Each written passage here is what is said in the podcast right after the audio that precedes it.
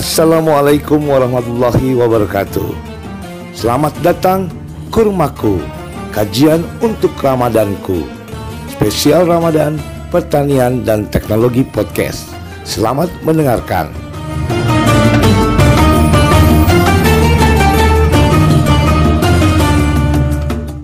Assalamualaikum warahmatullahi wabarakatuh. Ketemu kembali di Kurmaku, kajian untuk Ramadanku. Wah, kali ini tetap kita bersama Mas Sigit dan Kang Dani. Dan Alhamdulillah di hari ke-17 ini kita masih diberikan kekuatan untuk menjalankan ibadah Ramadan. Sampai nanti kita memasuki Idul Fitri. Assalamualaikum Mas Sigit. Waalaikumsalam warahmatullahi wabarakatuh. Wah, Mas Apa Sigit. kabarnya Mas Dani, Baik, saudara-saudaraku di seluruh pelosok tanah air tercinta, semakin sehat walafiat ya Mas Dani, Kang Dani ya. Amin, amin Pak. Mudah-mudahan kita terus diberi kekuatan dan terus membuat amal kebaikan di bulan Ramadan ini. Insya Allah. Mas Sigit, ini ada yang ngeganjel di saya nih. Di Apa tuh? ini selalu saya dari hari ke hari ini selalu ingin memperbaiki apa yang khususnya buat pribadi saya sendiri dan keluarga saya. Jadi gini Iya. Mas Sigit. Jadi kadang-kadang anak-anak di rumah ini kalau terutama sembahyang subuh nih, terutama sholat Ah. subuh dan ya tiap harinya kan nggak pernah ketemu. Jadi saya ke kantor, mereka kadang-kadang gimana sholatnya? Iya, Eh, sering ini ya, jarang ketemu langsung pada waktu sholat gitu ya. Iya, paling ya. Ah, ibunya ini yang itu ah ini si putra Ah, si ah, ini kalau suruh sholat kok susah gitu. Ini kadang-kadang kita sebagai orang tua juga ya kadang-kadang saya hanya ingin mencontohkan saja. Jadi kalau anak-anak sekarang kan udah dewasa ya udah harusnya ya udah pada balik semua sebetulnya. Jadi jadi diberitahu harus dulu umur tujuh tahun ya kita bolehlah menceples betul. gitu ya. Ayo sholat ayo Betul, sholat. betul, Dani sekarang ya. Mas Sigit tolong dong nih, nih siapa tahu kita dikasih pencerahan kita ngobrol ini harus ditanamkan bukan pentingnya sholat ini ya malah bukan Betul. ya kewajiban ya yang harus kita lakukan Iya. ya ini juga untuk kebaikan kami semua dan semua pendengar nih Mas Sigit monggo Mas Sigit Baik, baik. Assalamualaikum warahmatullahi wabarakatuh. Bismillahirrahmanirrahim. Alhamdulillahirabbil alamin. Assalatu wassalamu ala asrafil anbiya'i wal mursalin. Nabiyina Muhammadin wa ala alihi wa ajma'in. Alhamdulillahirabbil alamin.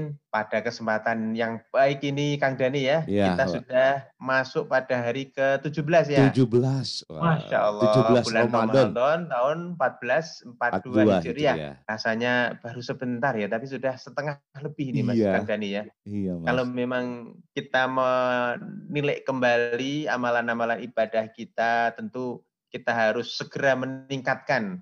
Betul. Apalagi terkait sholat yang Kang Dani sampaikan tadi itu. Kalau di dalam bulan Ramadan ini, tentu kita mengharapkan lebih banyak curahan nikmat dan karunia Allah dengan diberikan pahala-pahala yang melimpah. Apalagi di dalam kegiatan amal ibadah yang merupakan wajib. Salah satunya sholat. Sholat ini merupakan amal ibadah yang istimewa, Kang Dani. Kang Dani pengen tahu nggak istimewanya di mana ini? Wah pengen sekali Mas Sigit itu Nah, kenapa istimewa? Paling tidak ada beberapa ya tiga tiga hal Kang Dani yang menyebabkan amal ibadah sholat ini istimewa. Yang pertama Kang Dani, sholat itu merupakan perintah Allah yang satu-satunya perintah dari Allah langsung disampaikan kepada Rasulullah. Kepada Nabi Muhammad Shallallahu Alaihi Wasallam.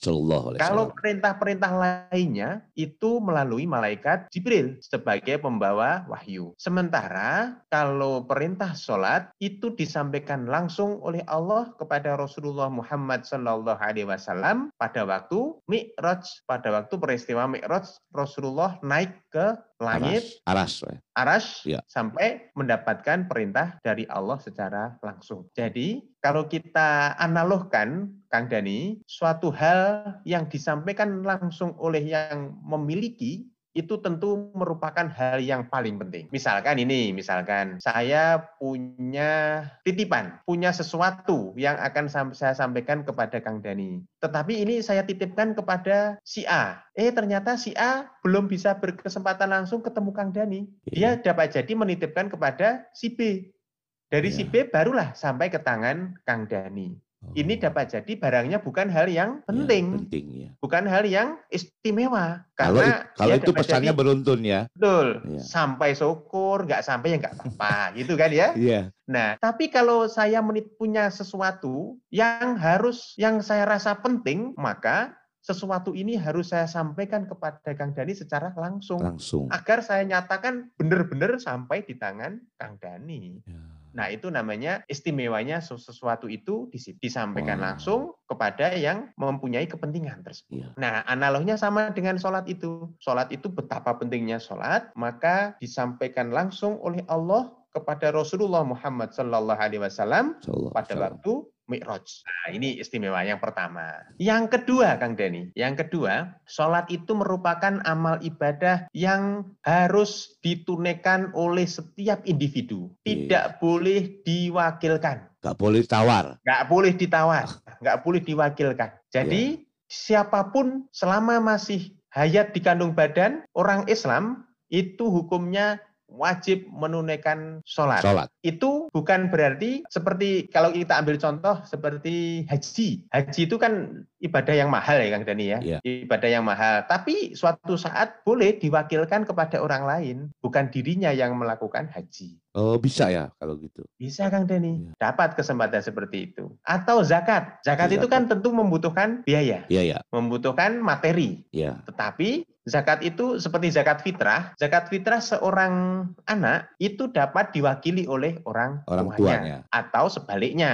orang tuanya diwakili oleh anaknya. Anaknya. Itu bisa. Sementara sholat nggak bisa diwakilkan, jadi Harus harus, yang Per bersangkutan individu ya. per individu. Iya. Nah ini Wah. istimewa Kang Deni. Yang ketiga istimewanya sholat itu amal ibadah yang harus ditunaikan sepanjang hayat di kandung badan. Seseorang mulai dia merasa sebagai individu yang beragama Islam sampai akhir hayatnya, sampai meninggal dunia, Itu melekat. itu melekat. Ya. Sholat wajib ditunaikan. Tidak ada keringanan ditunda. Tidak ada keringanan eh, sesaat pun, satu saat sholat pun untuk tidak dilaksanakan. Meskipun keringanannya boleh. Misalkan di jama itu keringanan, tetapi hukumnya adalah sesuatu yang amalan ibadah tidak boleh ditinggalkan.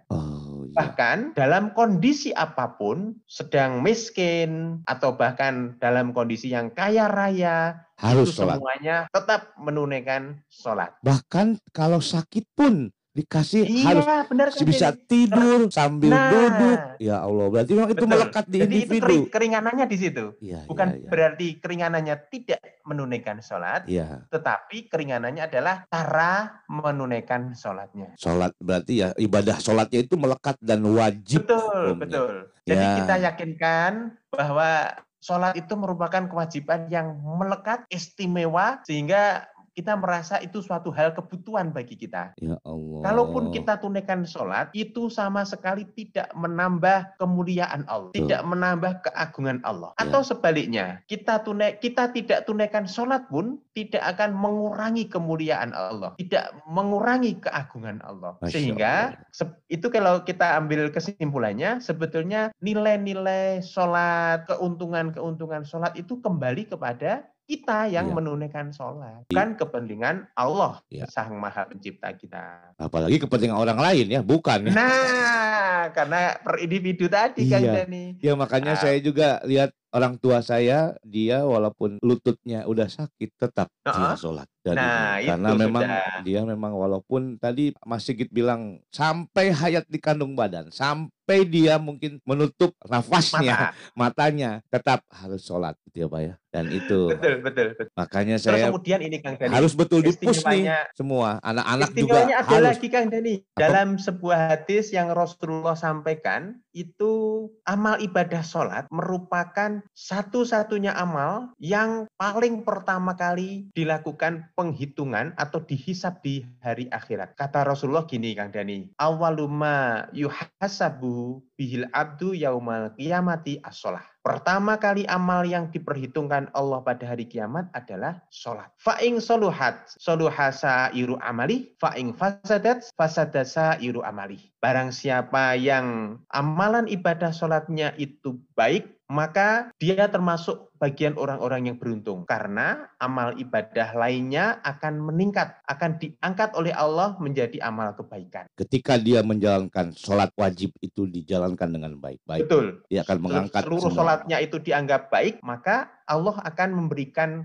nikmat amalan ibadah lainnya itu Ya. akan diangkat menjadi amal kebaikan. Benar. Sementara sebaliknya, jikalau amal ibadah sholatnya itu jelek, buruk, maka Allah pun menjanjikan ini akan berimbas pada kerugian orang tersebut. Dapat jadi amal ibadah lainnya tidak menjadi bagus, tidak dianggap baik karena terseret oleh jeleknya amal sholat. Ini harus kita upayakan, apalagi kita sebagai kepala rumah tangga yang punya kewajiban untuk menjaga diri kita, istri kita, anak-anak kita agar benar-benar dapat menunaikan ketaatan kepada Allah. Satu, istimewanya adalah sholat se- setiap waktu kita ya. Makanya saya, saya berani nih, ayo cepat harus sholat, harus sholat. Kadang-kadang ya, alhamdulillah saya punya istri yang selalu mengingatkan juga kepada saya. Alhamdulillah. Jadi Itu ayo betul, sholat. Denny. Jadi memang kerjasama kita Ya Allah. kepala rumah tangga Betul. suami terhadap istrinya itu sangat penting Kang Dani ya wah, karena Mas, dapat betul-betul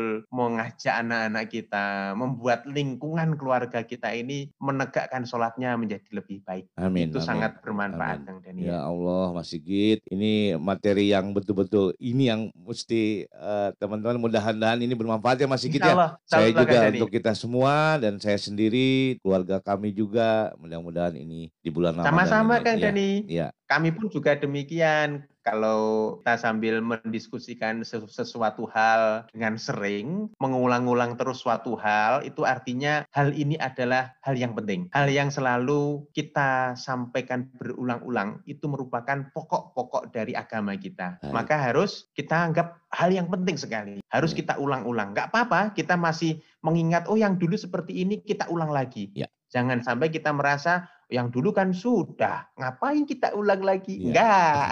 Oke. Kita Baik. harus selalu ulang-ulang merupakan hal Betul. yang penting ini Kang Dani ya. Ya, Mas Sigit, ya saya setuju sekali. Mudah-mudahan ini di bulan Ramadan eh, terus membuat amal kebaikan, terutama dalam hal sholat. Pentingnya sholat. Insya Allah, insya Allah. Baik, Mas Sigit, ini juga udah mau maghrib ini. Kita mau Masya berbuka puasa ya. Mudah-mudahan kita eh, selalu diberi kekuatan tadi dan kita tetap Amin, amin, harus amin. menjalankan sholat. Mas Sigit, Amin. saya pamit dulu ini. Mudah-mudahan besok kita ketemu lagi di hari Insya Allah. ke-18. Insya Allah. Oke. Baik, Assalamualaikum Mas Sigit. Waalaikumsalam warahmatullahi wabarakatuh.